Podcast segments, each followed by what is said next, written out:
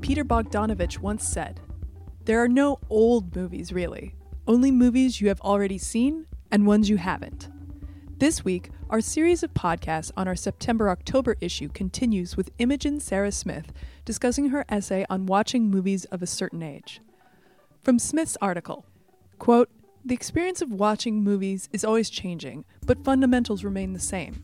People gaze at moving pictures on small screens the way viewers once peered into kinetoscopes or at parlor magic lantern shows. Film or DCP, disc or file, it is the images themselves that can induce that sublime experience, traveling without moving through space, being outside of time. End quote. For our conversation, Imogen and I were joined by Vulture critic Mark Harris and film comment columnist Farran Smith Nehme. Hello and welcome to the Film Comment Podcast. My name's Violet Lucca. I'm the digital editor, and today I'm joined by Mark Harris from Vulture. Imogen Smith. I'm a freelance writer, and I guess we're discussing the piece I wrote for Film Comment today. Farran Smith Nehme. I uh, blog as the self styled siren. I also do freelance film writing for the New York Post, Film Comment, and elsewhere. Well, thank you all for coming.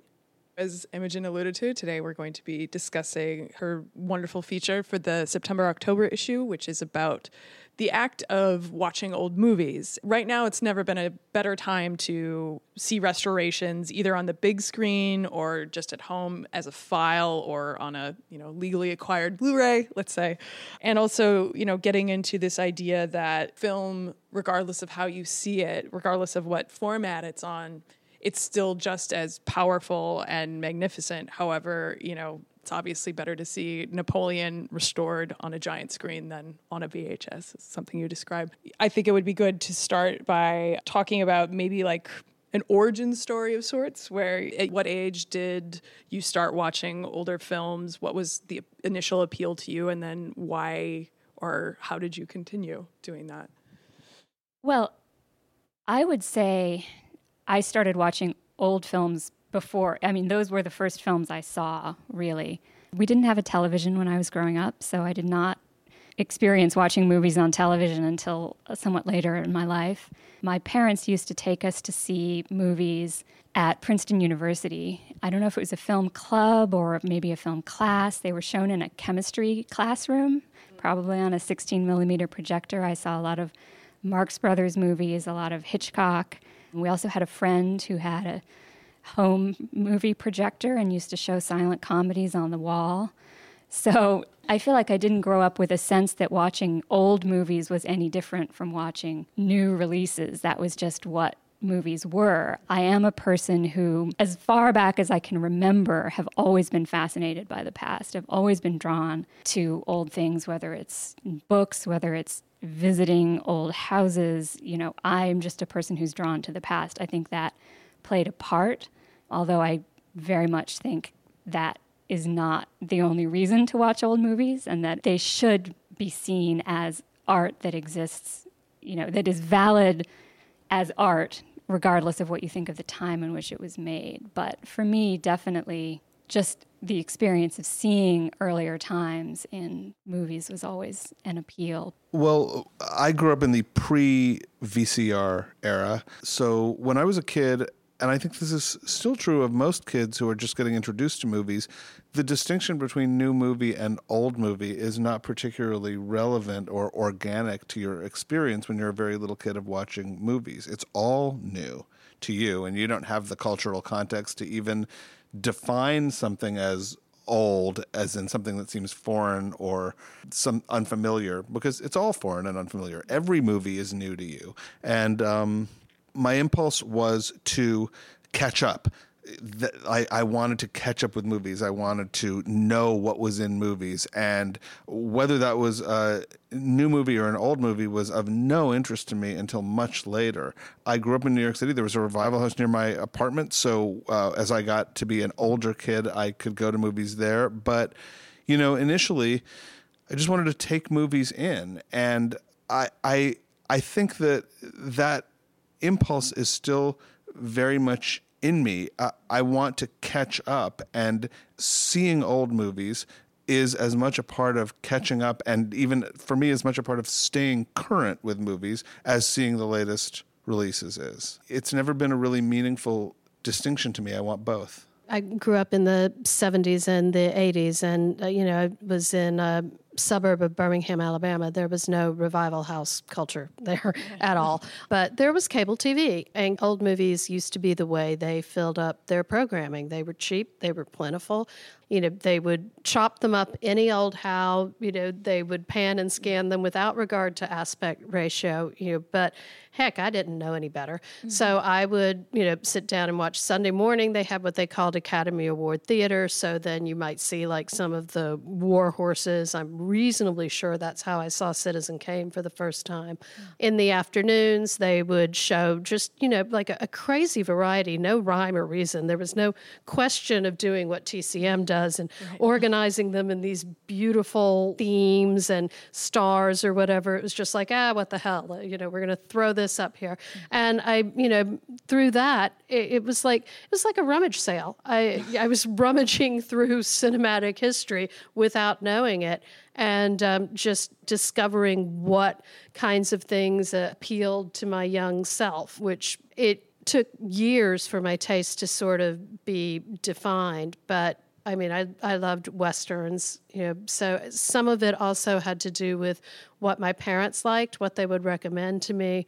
My mother loved like the late 50s, early 60s kind of melodramas of people like Douglas Sirk and Delmer Daves, and she loved musicals and she loved comedies. And my father had kind of macho tastes. You know, he liked uh, he liked westerns. He would recommend war movies, and in retrospect, uh, the one one advantage I think it was is that I remember this very vividly when my father told me to watch Citizen Kane.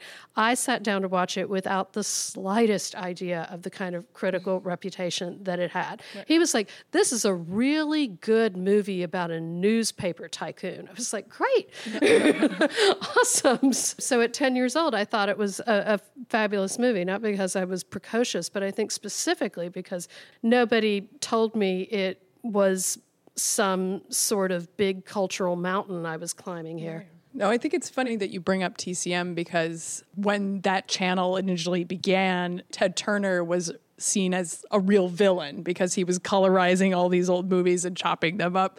But it's interesting to sort of trace what TCM does now, where there are barely any commercials, if at all. You get to see these wonderful films a lot of times that aren't even available or are out of print on TV for free. I mean, what, what we also didn't realize at the time was how prescient he was. Oh, he, yeah. Buying the MGM and then the Ar- RKO libraries at, at, a time when people were, I forget what he paid for it, but mm-hmm. it was so much smaller than, than what it was worth. And he was doing this not long after all of their memorabilia right. had been dumped in landfills, you know, and he said, no, these are, these are valuable having the the vision to see that people would want to watch them in this kind of a format was was important. So the colorization is long gone. I have a yeah. feeling it will come back eventually, but I, I, will say that as I think about this, new movies, new at the time movies for me, were gateways in some ways to old movies. I mean, my father would take me to movies when I was a kid, anything from Dirty Harry movies to better stuff. And when I was 10 or 11, I we went to see One Flew Over the Cuckoo's Nest and Network in theaters when they opened. And I remember shortly after Network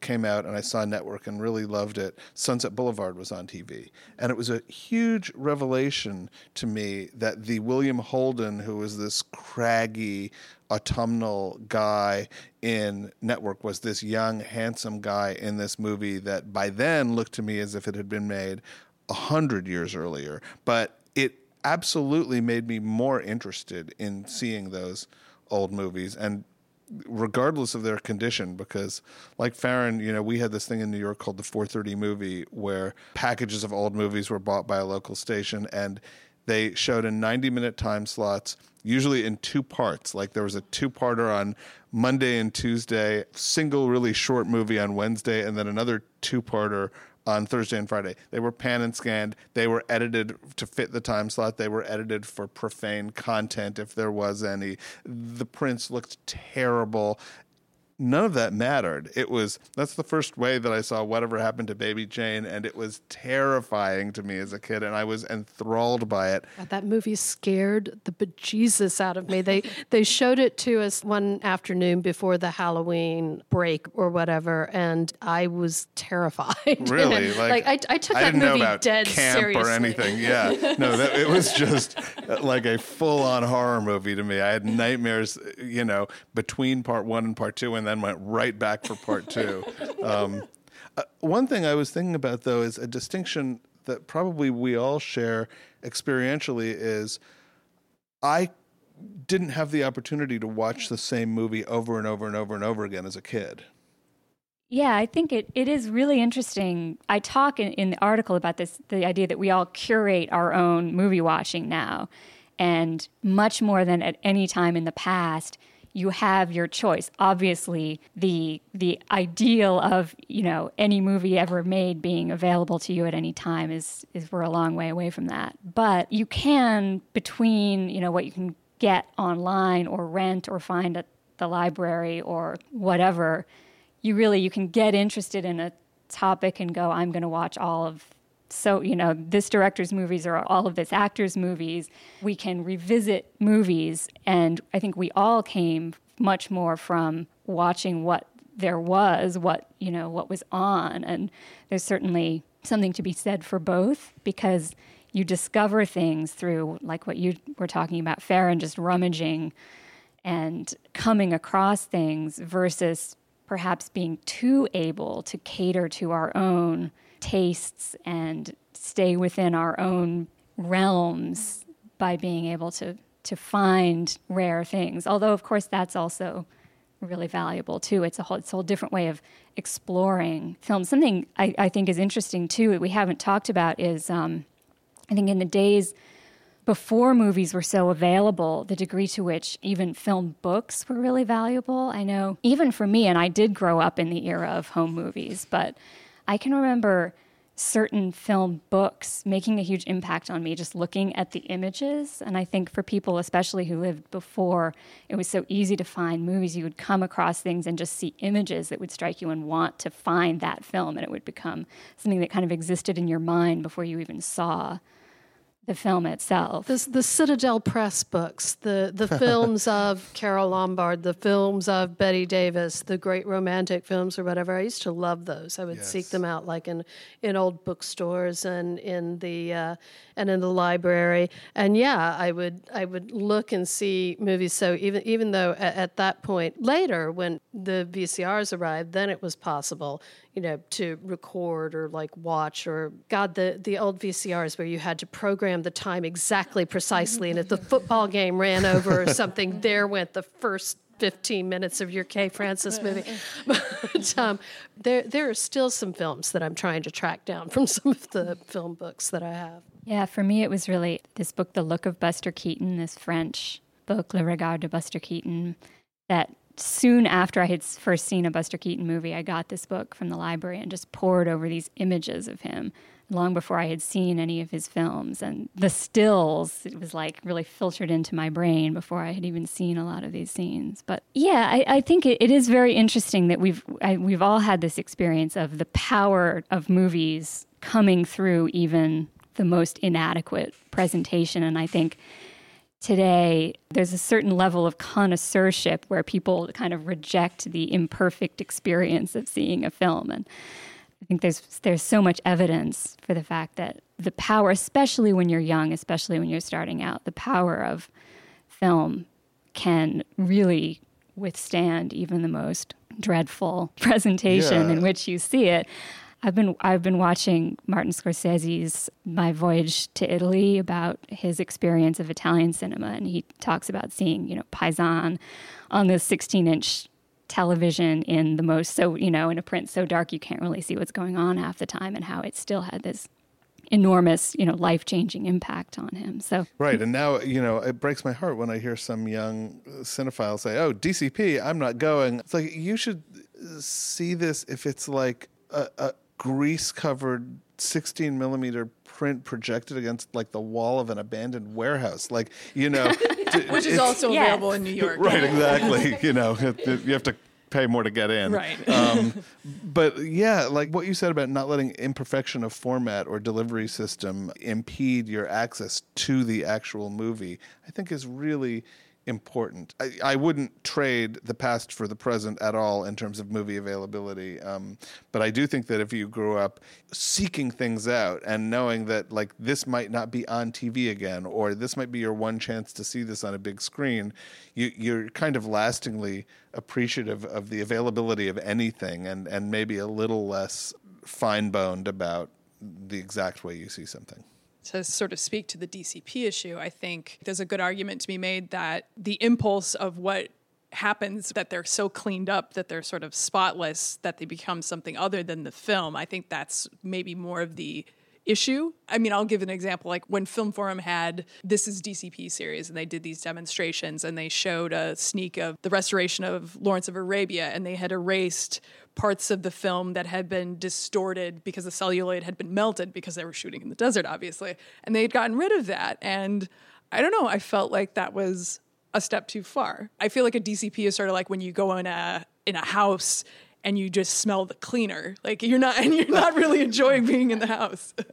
Yeah, first of all, I completely agree about seeing the film is important and people shouldn't be hung up on the quality, but that's not to say it's not a wonderful experience when you do see these beautiful restorations, the care that's put into them and seeing a film in a really ideal, you know, on the big screen in a really, you know, glistening print. That's a wonderful experience and there's a real aesthetic pleasure that shouldn't be denied. And with DCP, I think it's it is important that there are people who care about this stuff and who care about aspect ratio and who care about all of this technical stuff, grain, and there is something to be said for people who fight the rearguard battles. And you know, and I and I am definitely attached to film projection, partly just in a kind of conceptual way because it's conceptually elegant in a way that to me DCP which I don't really understand how it works is never going to be appealing to me in the way that the thought of the frames going past the projector and the light shining through them and the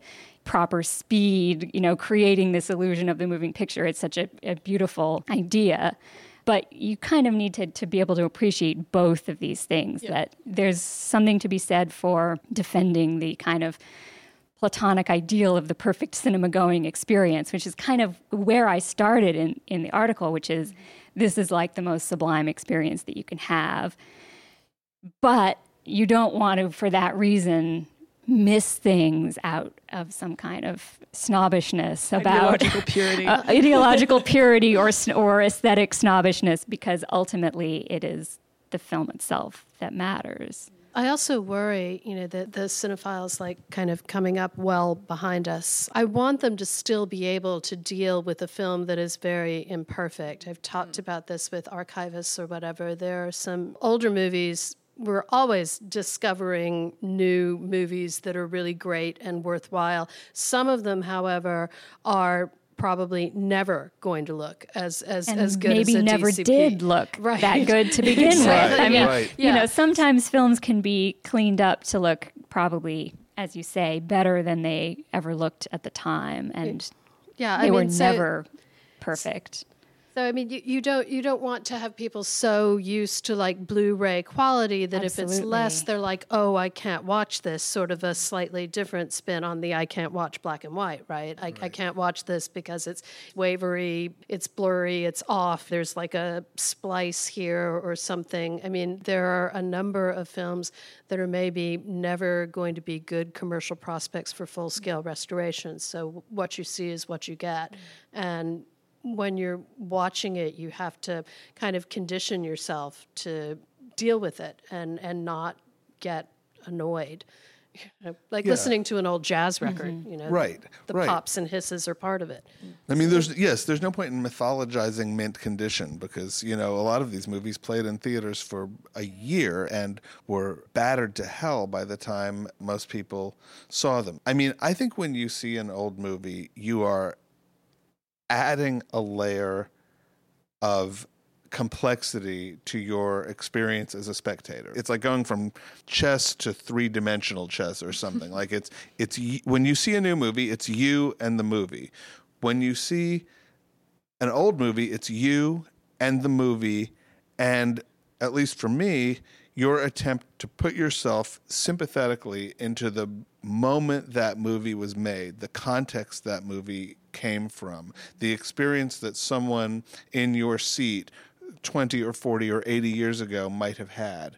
And I feel like when you watch an older movie, you you lean forward a little more because you're trying to lean into the original experience and sort of see it with two different pairs of eyes at the same time. You're watching it now, you're watching it in a way that uh, the original viewers could not have watched it with full contextual understanding of what happened before and after the careers of everybody involved. You can place it in a way that it was not placed originally. So already your experience is different. That's that's kind of enough, I think, for you to mediate between your experience now, what the movie was meant for, who it was meant for, how it was taken then, how you're taking it now. That's a lot to to take in without getting too hung up on questions of condition.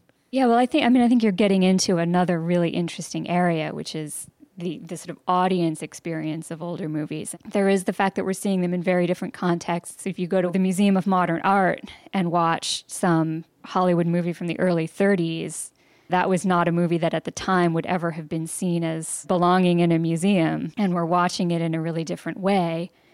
And the way that you can hear and, and feel the way an audience is reacting to a movie if you're watching it with an audience has a big effect. I mean, the sort of inappropriate laughter mm-hmm. uh, problem uh, that I think yeah. we've all experienced being one part of this, and the sense that a lot of people, I think, do feel distanced from older movies. I mean, I feel like I don't feel like I feel very distanced from old movies. I feel like I'm so immersed in them. I've watched so many of them. It's almost, to me, when I go to see a new movie, I feel more like I'm the person who thinks this is kind of odd. This is like not, you know, right. this is yeah. this is not the cinema that I am used to. Yeah, no, you that's, know, that's me as well. See, sometimes, yes. I, I, whereas I can see when you know when I go to see older movies, there are just certain conventions that they would use then that people are not used to, and you get this kind of reaction from the audience, and it's like and those practices have been disseminated in different ways at this point. Like they've been disseminated through television, like old television, where it's like, I mean, the perfect example would be like the dream sequence, where the, you know, it sort of gets wavy and the, how lampoon that is. And that's gone away, but people still instantly recognize it for whatever reason, or at least I do. Maybe I'm old now. I don't know. Yeah. Well, it's, I mean, it's interesting that obviously for the first decades of the existence of cinema. I think what they're watching older movies was something. I mean, I, you know, I think they would occasionally be revived, but there was no real culture of watching old movies. There really was an assumption that a movie was made, it would play for you know a week or a few weeks, and it was gone. You know, and it wasn't seen as obviously many movies literally were just junked. But when people first started to have this kind of retrospective sense of going back to movies some of it initially, like in the 40s, was simply about laughing at, at old movies. And they would actually take silent movies and tack on these really cheesy voiceovers that would kind of make fun of the movie. And it was just like, you know, trying to squeeze a little more. There was one guy in particular who made like a career out yes, of that. I can't I, remember I've seen his some name. Of, some I've, of these. They would I've take an old too. Western or something. They're, it's really painful, but it's interesting that obviously that impulse of seeing anything that's even, you know, 10 years old as being quaint and funny and nothing we can take seriously now has been it's not just us now this has been going on for a long time. And it was only after that that people started watching movies probably who hadn't seen them. People who were young in the 50s discovering silent movies who hadn't grown up watching them who started to see you know you, you know these are these are great works of art. I think I'm slightly more forgiving of laughter at these movies than than maybe I used to be, and then than maybe you are. Uh, Like I think we're talking about two different kinds of things: laughing at cliches because you know there were so many movies made a- every year in the 30s and 40s that, of course, things got repeated and things got you know familiar through overuse, and and uh, a lot of things in lesser movies from that time are just things that were put in movies because that is how it was done 50 times before. Uh, So I understand that kind of laughter. I think the laughter we're talking about, though, is more sort of derisive laughter that exists to, to reassure yourself when you're faced with something unfamiliar. And, Yes. and so, yes, if there's too much of that, that can absolutely take out your experience of a movie. Well, I think what the kind that, that bothers me most, and I agree, that there's a lot of different kinds, and there's moments when it's harmless or even appropriate. But what the kind that bothers me most, I think, is the fact that anything that is perceived as being at all melodramatic, you know, a moment of kind of emotional intensity.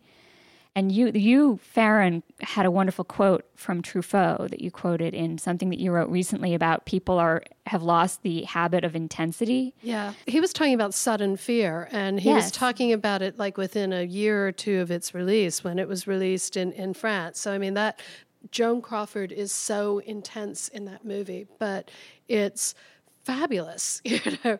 And, uh, but I think like even then, people were kind of like, whoa. You know, so, Yeah, I Which mean, is I'm not sure an it's, unreasonable reaction to Joan Crawford. I mean, she she does act in a way that makes you sometimes want to take a couple of steps back. Right. Oh yeah, Um, yeah. As I was writing, it's it's part of the the appeal for me, and it, it was for Truffaut as well. But actually, I taught I did not make it to Film Forum to to see it, which I, I regret. But I taught to Sheila O'Malley and a couple of other people who did, and they said the audience this time was completely into it in her screening. They were Yeah, like I just think- with it every step of the way. I so think that really is what it is. It's that you want, I mean, obviously, not all movies are good, not all movies are worth giving yourself to, but what you really want with the experience to me of seeing a movie is that feeling of just surrendering to it, being drawn into it. Whether you're laughing or you're crying or you're serious or whatever, it's it's being with the movie. And the kind of laughter that bothers me is where I feel like people are just sitting back and they're it's this distanced thing and they're as you say they're reassuring themselves that they kind of get the joke about this and that that they're not able to enter the world of the movie. And that is when it's really distracting and, and just seems unfortunate. And i think that i don't know. I don't know whether m- people watch movies differently now than they ever did. There probably always were people who watched who laughed at melodramatic moments in yeah. movies i'm sure there were Yeah, I mean, yeah, ner- nervous laughter. I mean, probably yes. the worst experience I ever had in that regard was a, an an audience that just absolutely chuckled all the way through Rocco and his brothers. Which is, I mean, there is just nothing funny about that movie. But uh, for every experience I've had like that, though, I, there there have been others where I've I've gone to to see an older movie and just had the audience like with it the whole time. Yeah, and that's a um, wonderful experience. I mean, I remember seeing I Want to Live at Film Forum, the Susan Hayward capital punishment movie, and it ended and like people just sat there and you could hear a pin drop and they just no one moved for, you know, this long moment after the movie ended and that was that That's was perfect wonderful. too. If you remember the Abso- last shot the absolutely, which we should not So spoil for anyone good- who hasn't yeah, seen it, right, but- so- the experience I've had with a movie that I think taught me the most about this was with The Best Years of Our Lives, which is a movie that I wrote about a lot in my last book, which was about partly about William Wyler. The first time I saw The Best Years of Our Lives was in a film class in college in the early 80s. And the class was taught by Annette Insdorf, and she later told me it was the only movie she showed in that class where she actually had to scold students for laughing through it. And there was a lot of laughter in it. I saw it a couple of years ago with a more middle aged audience, and the audience was rapt, laughing at the right moments because there is funny stuff in that movie, crying at the right moments.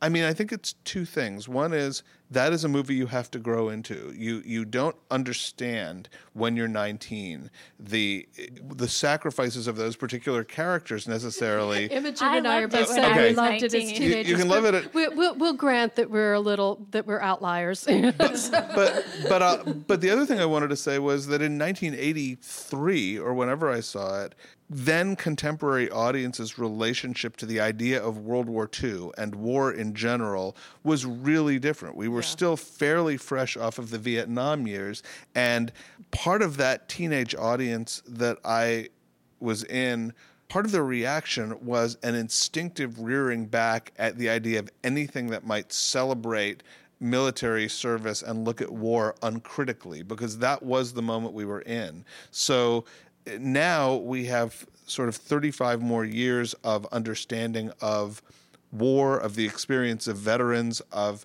post traumatic stress disorder uh, in our systems. So I guess I just wanted to make the point that our relationship to a particular old movie is not fixed. We are also slaves to the moment we see it, just as it is a product of the moment it was made. And we're, we're slaves to the moment that we see it in terms of how old we are and what our experience Absolutely. is, but also in terms of what our era is. Uh, may- Maybe also in terms of like how, how much we've seen before too. You know, I mean, there Yes. there's a there's a certain self selection that goes on in in some revival houses. You know, where if you're at the San Francisco Silent Movie Festival, presumably you know exactly what you're getting. You're not you're not you're not there to snicker and like gobble Raisinets. You're there to commune with silent cinema. So. One thing I was thinking, this is sort of the opposite of silent movies, though. As I was coming over here this morning, I, I realized that people who were not born when Fargo or Jerry Maguire opened can vote in this year's presidential election. and and so I- feel like it's sort of just as it's incumbent upon them to open their minds and their experience if they really do love movies to older movies, it's incumbent upon us to realize that the the definition of what an old movie is is constantly rolling. And i do think it's fair to say for people if it came out before you were born yes you're allowed to call it an old movie. And that's a jolt for those of us who don't see some of these movies as that old. But it's also an area where you know we we haven't really begun to understand how a younger generation of moviegoers is going to see movies from the 80s and the 90s as old movies. Like we don't know how they're going to contextualize that as an era because uh, to us uh, we took those movies in uh, for the first time when they were new and I, I I think if you see a movie that way we, we all have our kind of year dividing line I guess as to what the line between old movies and, and current movies is but it's only our line and it's not remotely the same line as it is for younger moviegoers so I'm always I always Yeah, wonder about how that will. So I- if if my line is 1965, what am I going to call them now that like Jerry Maguire is an old movie? Am, am I a really old movie? yeah, I I touched on this eh, and the i- with the idea of nostalgia, which is something that I think we, we might want to talk about as something that's a, a charge that's kind of lobbed against the watching of old movies that there's something nostalgic about it and you know I think it is questionable whether you can really call it nostalgic to watch something from the 1920s. I mean, mm-hmm. you know, Or a time that you not didn't a live time through. that you didn't live through you know is that an even an appropriate use of the word but when you're talking about movies that you were i was a child in the 80s i mean i personally feel no nostalgia for that time period but that's just me I, I i wasn't i was kind of out of step with it then and i s- feel the same way now but i think we are seeing uh, this kind of wave of 80s nostalgia right now as you say the the difference between a movie that people have this kind of fondness for because they remember it as something they saw as kids is t- is something that a younger generation isn't going to have that experience of. And I think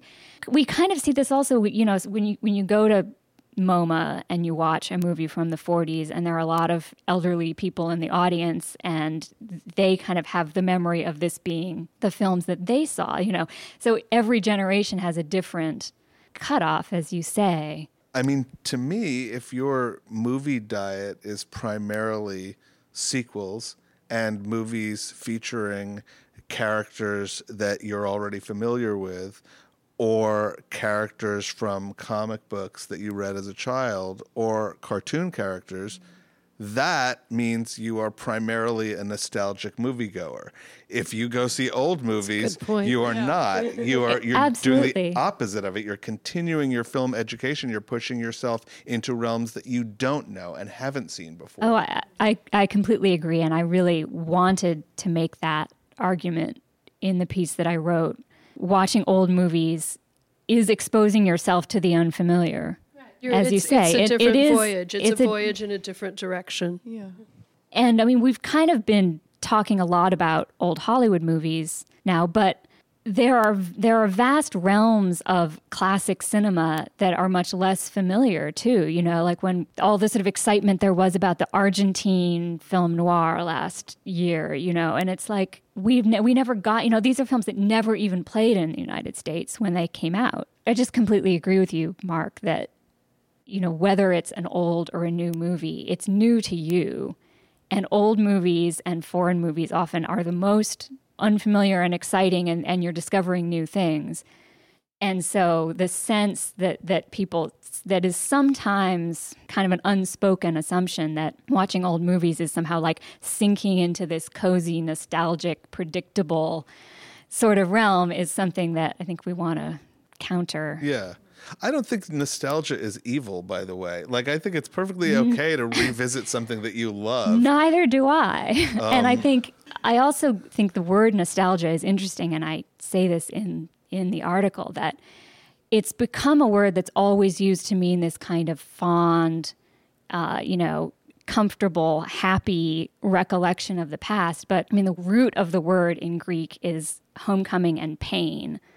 You know, when I when I started out talking about having been drawn to the past, I think there's there's a, a, a sense of loss when you think about the past. The past is gone, whether it's your own past, whether it's the past from before you were born, it's vanished. And film is one of the, the ways in which you can kind of recover an experience of it. And to me, movie watching always has a large aspect of this kind of experience of longing and of of something that you can you can have, you can experience, and yet that is always sort of out of reach. Yeah, I love that view of it. I think that's that's really right. Nostalgia is never not tinged Not with always. sadness. Yes, it's not a it's not That's a comfortable yeah. feeling always.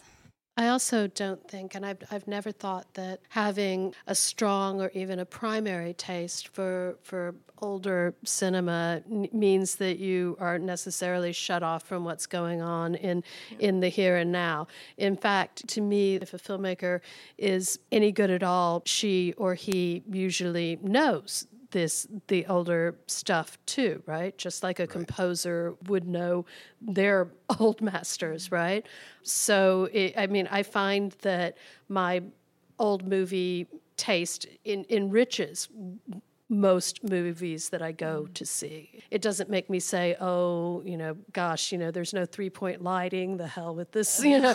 so But you kind of also have to, I think if you love old movies, you have to decide that it's a lifelong journey and education. I mean, I, I love Criterion and I love that um, younger cinephiles are working their way through those movies, but I think this.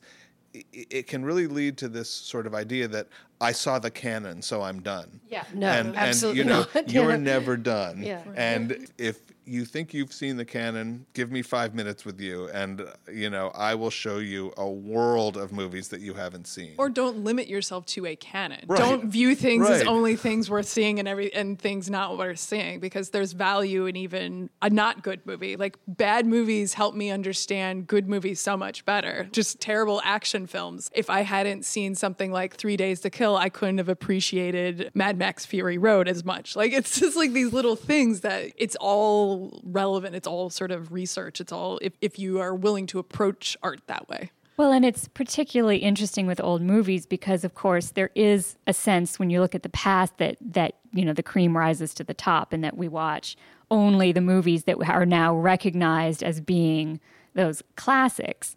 And of course, we know that a vast majority of movies that came out have always been something below that. You know, another really interesting event that I went to not that long after I went to the San Francisco Silent Film Festival is this thing called Mostly Lost, which happens at the Library of Congress, and which I'm going to be writing a feature on for Criterion. And this is an event where they show unidentified old movies, primarily silent movies. They come from the archive of the Library of Congress and other film archives that have just cans of films that no, you know, they don't know what it is. And sometimes it's fragments and sometimes, you know, a lot of it's very, very early stuff from, you know, even before the, the teens from like the turn of the 20th century. But so they get together a group of people who include some people who have incredible encyclopedic knowledge. And they show these movies and it's the one place where you are supposed to talk during the movie, and people call out whatever they can recognize, and people can recognize certain actors or they can recognize where something was shot. And you sort of piece together this information, and, and they're able to actually come up with identifications for a lot of these films. But anyway, one of the things that's interesting about this event is that talk about rummage sale. I mean, you're really just like scooping out a bunch of sell. I mean, they they've digitized all of these, but you're scooping out a bunch of, of old films with absolutely no attention to what the content is or what the value is. And you're like getting this, it's like just this cross section of this is what they were actually producing. And the attitude of the people who attend that particular event is very much we have to save everything and we have to save things because this is the actual history. And you know, there was there's a man. They, there are also people come and do talks, presentations at this, and there's a man who's been working on restoring this early sound serial called King of the Congo, with which Boris Karloff is in, and it's you know this jungle adventure kind of kind of thing, you know, with lots of people in gorilla suits and you know and no one would mistake this for great cinema. And yet, when you watch it, you realize, like, you know, this is what Indiana Jones is referencing. And this is what, you know, when I grew up seeing a lot of movies in the 80s like that, I didn't have the context to know that they're actually based on older movies. So there, or what was being taken. what was being taken, what was being, you know, I didn't certainly didn't know when I saw Star Wars as a child that it's like he's taking from Kurosawa and he's taking the value of seeing, as you say, Violet, the value of seeing not the canon, not the great things, is that you see what were great directors seeing, what was actually what's the total landscape of what was being made. Well, along these lines, I have a question for both of you, since you are such avid old movie watchers. Is it ever okay for someone to see an old movie and have their primary feeling be that was bad.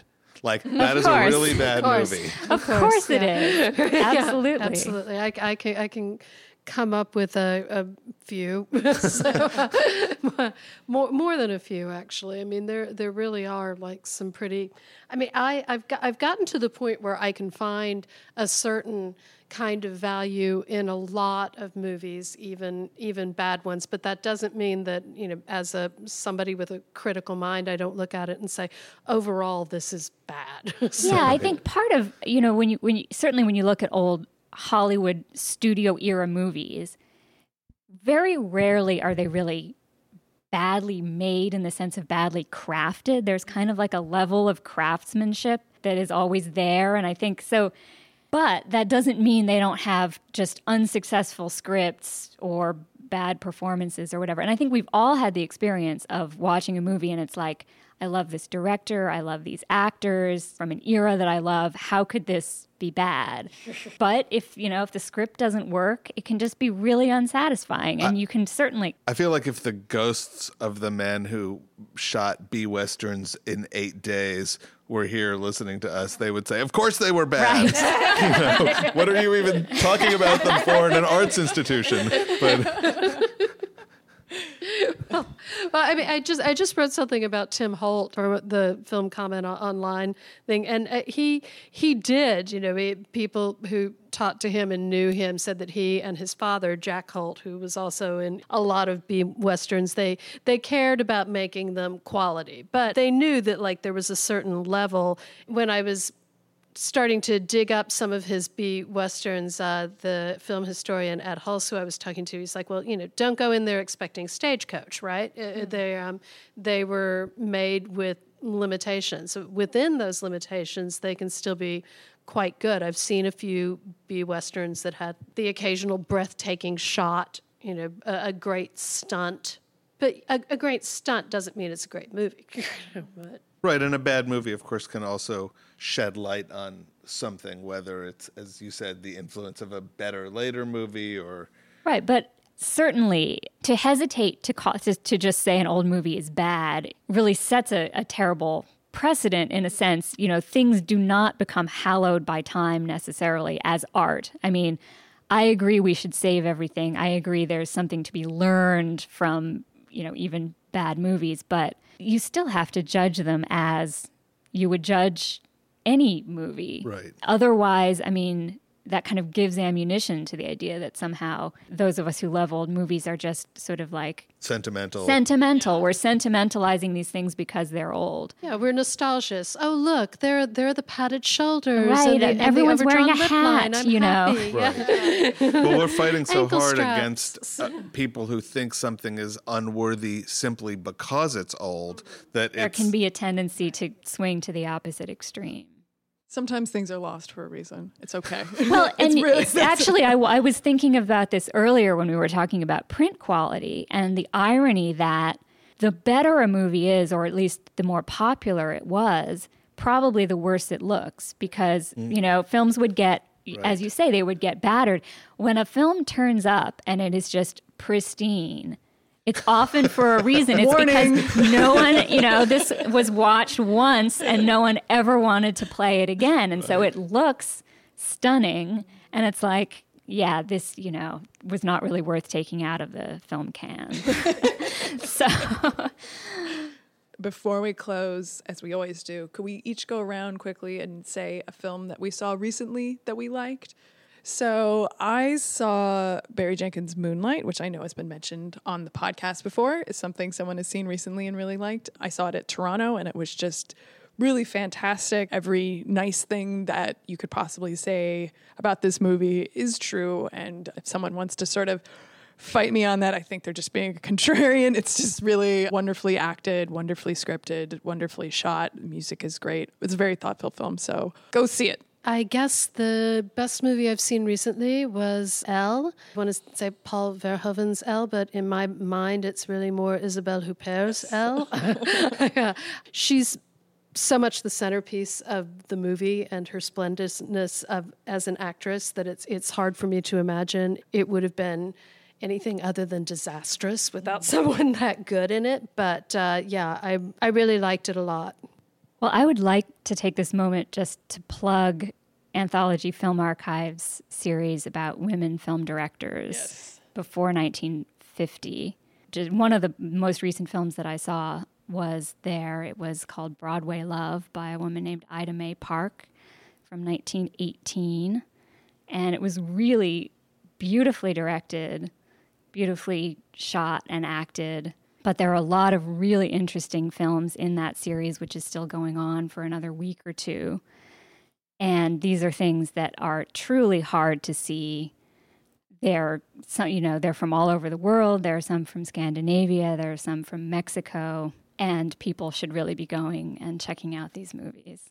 I think I'm going to go in a non festival direction and pick Hell or High Water, just as a reminder that good movies can come from anywhere, not just the sort of end of year prestige or art house circuit. It's a movie about two brothers who are bank robbers um, that's set against the mortgage crisis and and the banking crisis. It stars Chris Pine and Ben Foster and Jeff Bridges as a sheriff, and it's just the kind of Hollywood movie that I really love in that everything about it that could be ordinary is elevated by just superb execution. A much better than average script by Taylor Sheridan, who wrote Sicario, that that is really attentive to detail. Beautiful, lived in, honest performances, including by any number of actresses who have just one scene. Great cinematography. An ending that reminded me of uh, George Stevens, which is maybe you know a, a, a way to remind people that that yes, when when you see a new movie that seems to understand the vocabulary and history of what came before it, it's really exciting. So that would be my recommendation. Well, thank you all for coming. This was wonderful.